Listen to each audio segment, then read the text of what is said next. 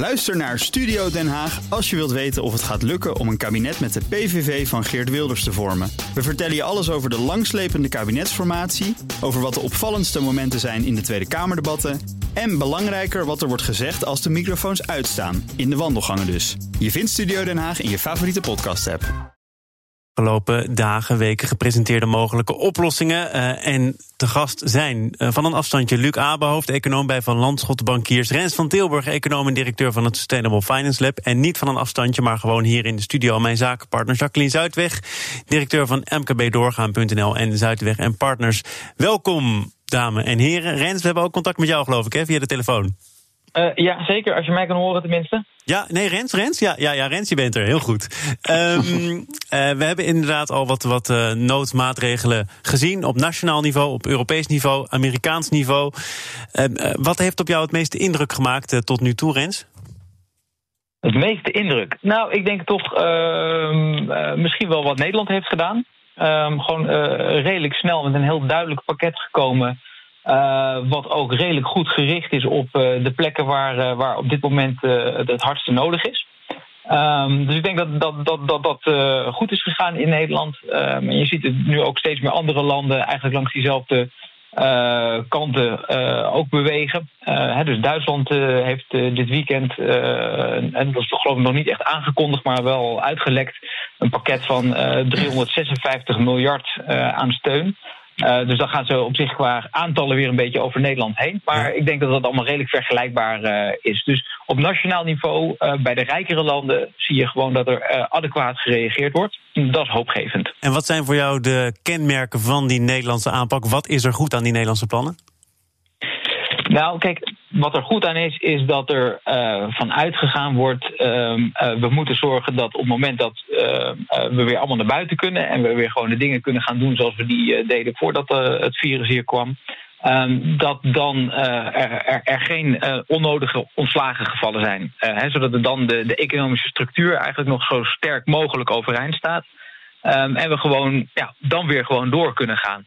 Uh, want het grote gevaar is natuurlijk dat nu door al deze maatregelen die genomen worden om gezondheidsredenen uh, en terecht uh, er heel veel structurele economische schade wordt aangericht. Kijk, het zal sowieso dus een hoop geld gaan kosten.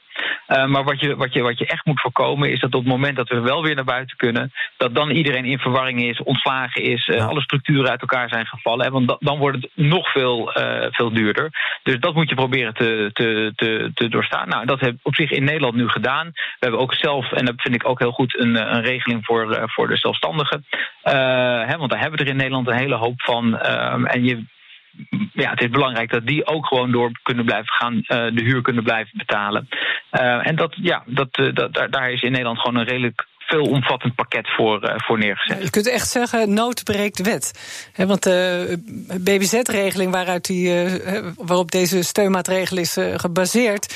die, is, die was per 1 januari zelfs ingeperkt qua mogelijkheden... En nou ja, dan zie je in zo'n situatie, dan, dan wordt er wel goed geschakeld uh, door het ministerie van SZW en uiteraard uh, in samenwerking met andere ministeries. Dus, dus echt, uh, ik ben het helemaal eens met Rens. Luc, ik ehm, kwam in NRC vorige week een artikel tegen waarin ook Bas Jacobsen werd geciteerd. Jullie wel bekend, ook lid van dit panel. En die zei: uiteindelijk, als dit allemaal achter de rug is, dan zullen de sommen gemaakt worden. Hoeveel euro heeft het voorkomen van een coronadode ons gekost? Ik ben blij dat ik die keuze nu niet hoef te maken. Ben je ook blij dat die keuze niet voor ligt?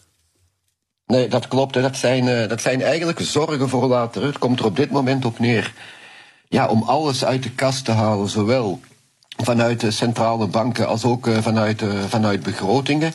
Eén, omwille van uh, zorgredenen natuurlijk. Maar twee, omwille wat, wat Rens daarnet ook al terecht zei. Ja, om, om, om als, als dit allemaal achter de rug is, dat we zo snel mogelijk terug de gewone gang van zaken kunnen, kunnen opnemen. En wat, wat echt wel opvallend is dit keer, als je het vergelijkt met, met 10, 12 jaar terug bij de crisis van, van 2008. De snelheid en de massaalheid waarmee er dit keer uh, gereageerd wordt. Hè. Uh, ik herinner mij twee, drie weken terug toen de Federal Reserve een eerste keer al onmiddellijk zwaar geschut uit de kast haalde. Ja, dat er nog een beetje met de wenkbrauwen omhoog werd getrokken van is dit geen paniek, is dit niet voorbarig. Maar je ziet op, op een aantal dagen tijd dat wereldwijd dezelfde maatregelen massaal worden genomen.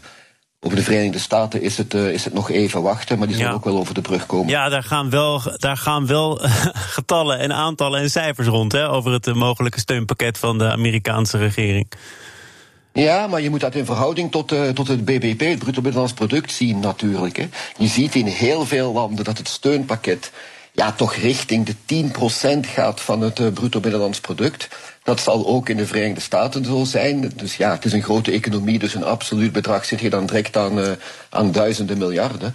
Maar ten opzichte van dat uh, eh, BBP is dat pakket gelijkaardig met wat bijvoorbeeld uh, een Duitsland doet, gelijkaardig wat ja. een Nederland doet bijvoorbeeld. Maar toch, er kwamen ook al cijfers naar buiten. Kees de Korte begon daarover vandaag in dit programma, over de mensen die op korte termijn in Amerika hun baan dreigen te verliezen. Dat zijn echt miljoenen. Ehm, kunnen die maatregelen daar iets aan doen of aan veranderen? Nou ja, kijk, dat is het, het, het, het, het verschil tussen Amerika en Nederland. In Nederland wordt heel duidelijk ingezet op het uh, ja, in dienst houden van mensen. Hè. Dus je krijgt hier bij, als, als bedrijf uh, uh, krijg, krijg je een overheid die gaat meebetalen aan mensen die zeg maar minder lang gaan, gaan werken. Alles erop gericht dat je die mensen niet gaat ontslaan.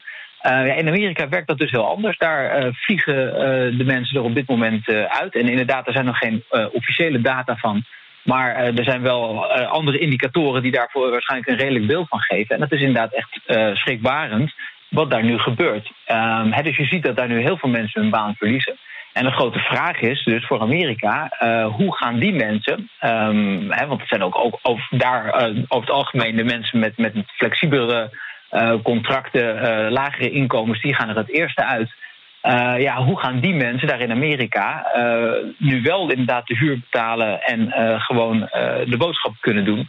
Um, he, dus dat is ook een, een, onderdeel van de discussie die nu in Amerika is. Ze zijn de afgelopen nacht dus niet uitgekomen. Nee. Onder andere omdat de Democraten zeiden: van ja, Trump, jij wil alleen maar heel veel geld aan bedrijven gaan geven. Maar al die bedrijven hebben al heel veel mensen ontslagen. Wij vinden dat dat geld naar die mensen toe moet gaan. Um, en daar hebben ze volgens mij groot gelijk in. Uh, want ja, in, in, Amerika is dat dus echt een redelijk drama, uh, kan dat gaan worden. Waarbij gewoon heel veel mensen inderdaad niet meer uh, nou, aan, de, aan, de, eerste levensbehoeften kunnen, kunnen voldoen. Um, en wat je dan natuurlijk, dat is vanuit, dus dat is allemaal nog economisch geredeneerd, maar vanuit gezondheidsoogpunt heb je dus ook dat die mensen ja, maar alles zullen doen om toch maar een baantje te gaan uh, krijgen. Dus het, het, het, beleid van je moet binnenblijven op het moment dat je je niet goed voelt. Ja, dat is in een land als Amerika heel erg lastig om, uh, om, om, om, overeind te houden. Omdat mensen toch die neiging hebben van ja, we moeten gewoon geld verdienen. Dus ook al voel ik me niet lekker, ik ga toch maar gewoon uh, hamburgers bakken. En dus willen de Democraten nu met een eigen pakket komen. Daar wordt volgens mij achter de schermen aan gewerkt. Als dat pakket er helemaal niet doorheen komt, of omdat er te grote politieke verschillen over ontstaan, dan staat dat natuurlijk weer daadkracht in de weg je moet nu ook wel iets doen. Ja, en dat, dat, kijk, dat is natuurlijk ook echt de, de, het grote verschil, denk ik, ook met, uh, met tien jaar geleden, uh, bij de vorige crisis. Uh, het destijds was er ook volgens mij in Europa waren niet zo heel veel mensen die, die heel enthousiast over George Bush waren. Um, maar toch was George Bush toen wel iemand die de G20 bij elkaar bracht. Dus de 20 grootste landen van de wereld. En die daarvoor zorgde dat daar echt een gemeenschappelijke wereldwijde aanpak uh, kwam. Ja, op dit moment zitten we natuurlijk met een Donald Trump. Uh, dat maakt het dus internationaal heel ingewikkeld hè, om, met, met, met zo'n man uh, afspraken te maken. Maar wat je dus nu ziet, is dat het ook in Amerika het heel moeilijk maakt om gewoon voor hunzelf intern een goed pakket samen te stellen. Las de kritiek van, van, van Paul Krugman, een, een bekende econoom in, in Amerika. En die zei van ja, wat de Republikeinen nu vragen is dat we 500 miljard dollar uh, zomaar door Trump gaan laten besteden. Uh, willekeurig mag je die aan, als steun aan bedrijven geven. Ja, Trump heeft natuurlijk een enorme track record van corruptie, uh, vriendjes die hij van alles toestopt. Zo'n man wil je natuurlijk niet nu in één keer een, een blanco cheque van 500 miljard geven. Dus heel begrijpelijk dat je dat niet wil. En aan de andere kant, ja, je kunt ook niet, dat kan ook in Nederland niet, uh, dat het parlement uh, voor elk bedrijf wat steun krijgt uh, een, een, handtekening moet, moet zetten. Dus dat wantrouwen, wat, wat natuurlijk enorm is in, in Amerika, ja, dat maakt het wel heel moeilijk en dus, dus ook heel spannend of ze er überhaupt uit gaan komen met een, een steunpakket. Luc, ik wil met jou even terug naar, naar Nederland, want daar wordt ook echt alles uit de kast gehaald. Dat heeft Hoekstra ook uh, vaak genoeg gezegd. Hè. Het, uh, het, grotere belang van de economie dat gaat echt ver boven het smalle belang van de schatkist. Uh, tegelijkertijd zie je dan dus ook dat hij nu, zoals de Volkskrant dat volgens mij formuleerde, als een dolle door zijn financiële reserves brandt. In een recordtijd het wettelijke toegestane plafond van de staatsschuld nadert. Is dat een probleem?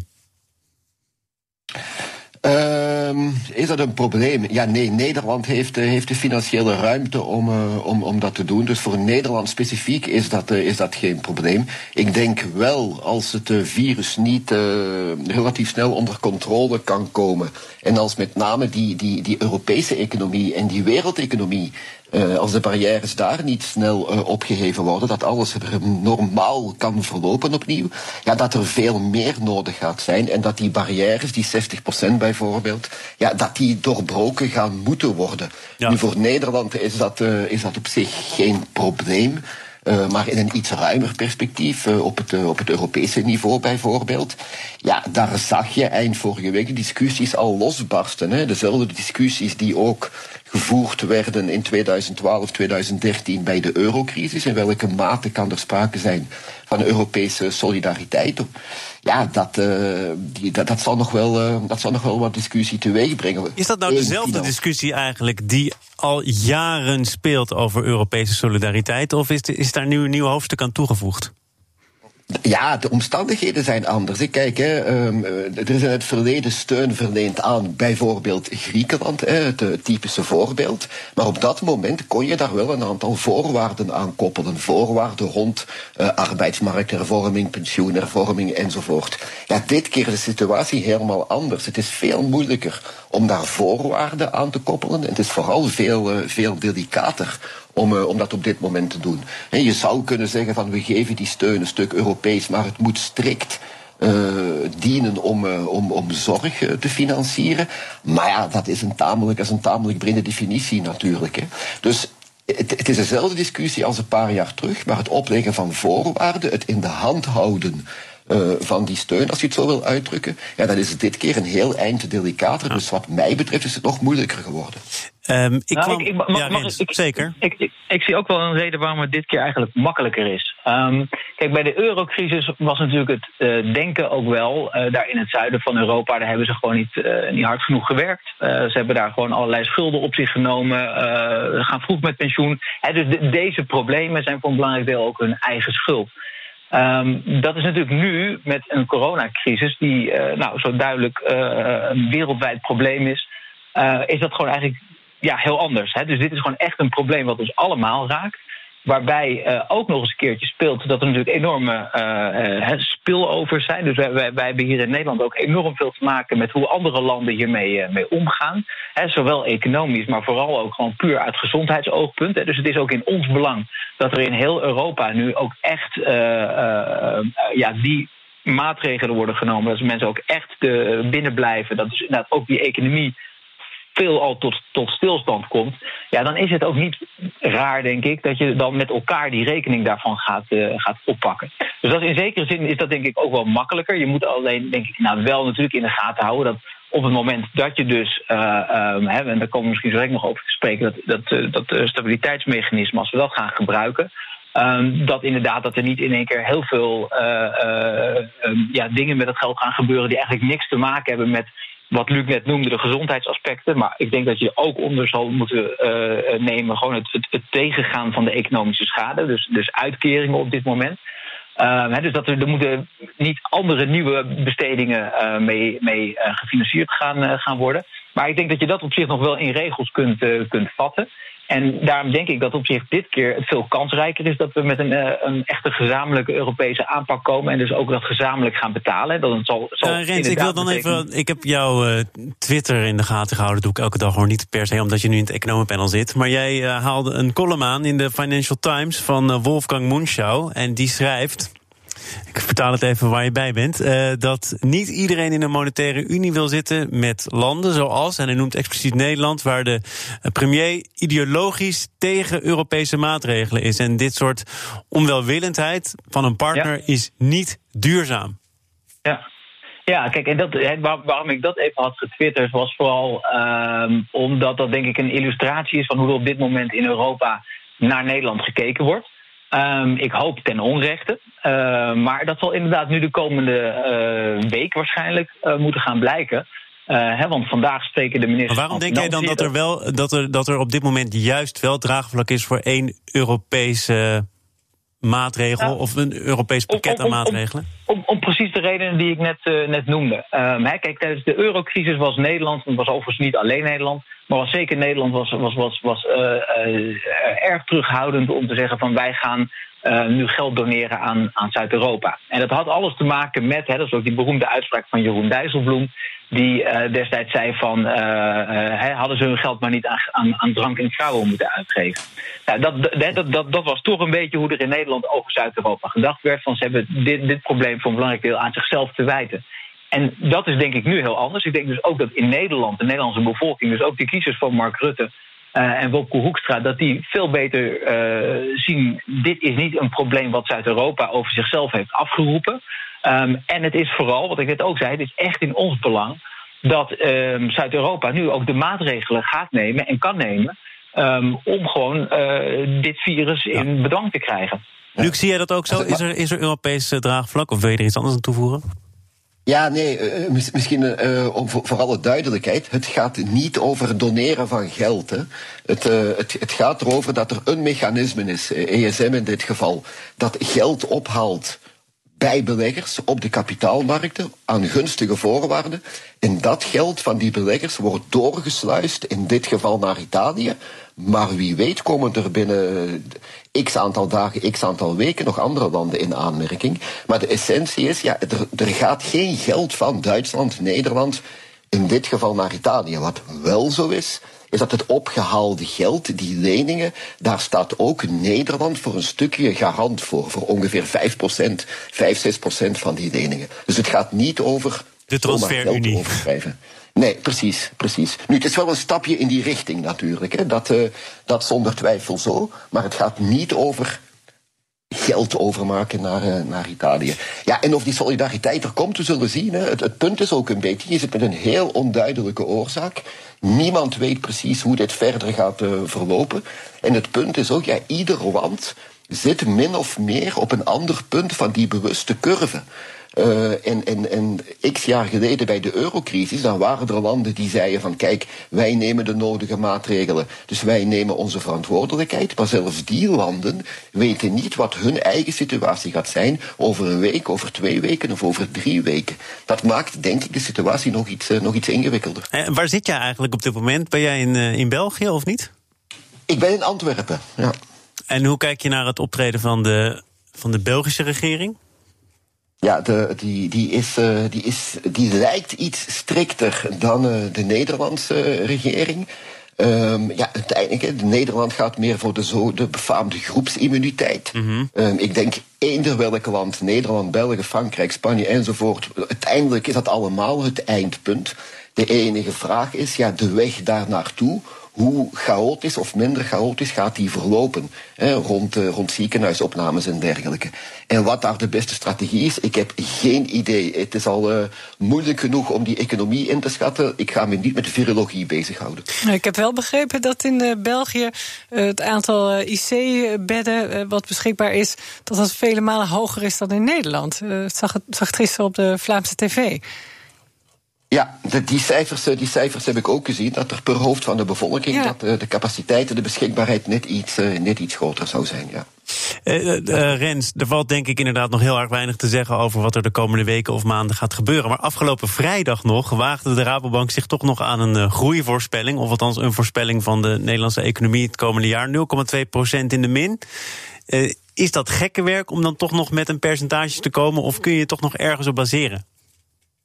Nee, dat lijkt me echt uh, gekke werk. Tenminste, hè, dus een beetje voor welke periode je het probeert te doen. Maar zoals ik aangaf, uh, in, in, er, er circuleren nu allerlei getallen over Amerika, wat er op dit moment gebeurt met, met ontslagen. Um, en dat varieert echt enorm. Dat gaat van, van, van 10% werkloosheid tot 30% werkloosheid. We zullen het gewoon echt de komende, komende maanden, komende weken moeten gaan zien. En heel veel hangt er ook vanaf uh, ja, wat voor maatregelen zullen er nodig zijn? Um, dus wat gaat er bijvoorbeeld op 6 april in Nederland gebeuren? Mogen we dan weer uh, terug naar ons werk, schoetjes aan? Uh, gaan de kindertjes weer naar school toe? Um, of wordt er dan besloten tot een volledige lockdown? Dat, dat, zijn uiteindelijk de dingen die bepalen wat gaat er met de economie gebeuren? Um, en daarnaast, ja, we hebben eigenlijk dit nog nooit meegemaakt. Hè? Dus er zijn ook geen oude modellen die je uit de kast kan trekken. Je zegt van, god, bij die maatregelen daar reageren die sectoren op die en die manier op. Dus het is, het is echt koffiedik uh, kijken. Ja, maar donderdag komt het CPB met een aantal scenario's. Heb ik toch nog goed begrepen. Uh, ze laten groeiverwachtingen even achterwege. Maar wel met een aantal scenario's waar het kabinet dan eventueel rekening mee kan houden. Wat, wat zou daarin moeten zitten om toch nog daar iets aan te hebben? Ja, kijk, wat, wat, wat ik zelf denk dat er, dat er kan gaan gebeuren, um, is dat bijvoorbeeld uh, die uh, loondoorbetaling uh, in Nederland, dat die wat schaler gaat worden dan die nu is. En dan gaat, dat, gaat, daar wordt nu van uitgegaan dat mensen gewoon 100% hun loon blijven krijgen. Um, en daar is volgens mij bij uitgegaan van dit, dit is iets wat een paar weken duurt. Nou, wat gewoon kan gaan blijken de komende tijd is dat dit geen weken, maar maanden gaat duren. Uh, hè, er zijn ook mensen die zeggen het kan nog twee jaar duren voordat we een, een vaccin hebben. Ja. Uh, nou, als je, als je het over dat soort van periodes gaat hebben, ja, dan, dan, dan zul je toch nieuwe rekensommetjes moeten gaan maken. Um, en dan denk ik dat de steun die op dit moment gegeven wordt, dat die gewoon toch wat, uh, wat, wat schaler gaat, uh, gaat worden. Ik denk nog steeds wel met als, als principe van we moeten zoveel mogelijk nou ja, de economie overeind uh, zien, zien te houden.